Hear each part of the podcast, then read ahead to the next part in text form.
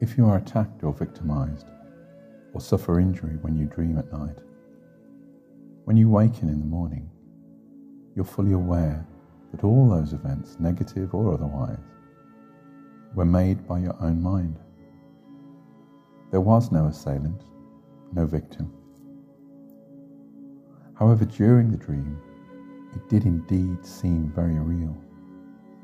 In the dream, your attacker was attacking and unjustly. Your victimhood fully justified. Yet the reality of the situation was that it was a self generated drama, a mental conjuring trick, you could say. Therefore, it could be said, and rightly, you attacked yourself, but were simply unaware that it was your own mental state that was the source of this and all other events in the dream. Escape from the dream is impossible in your forgetfulness, where you project reality onto the characters and situations seemingly outside of your control. Obviously, you can escape once you become aware that you're the source of the dreaming. And this is the only solution, where all seeming problems are dissolved in the light of awakening from the dream.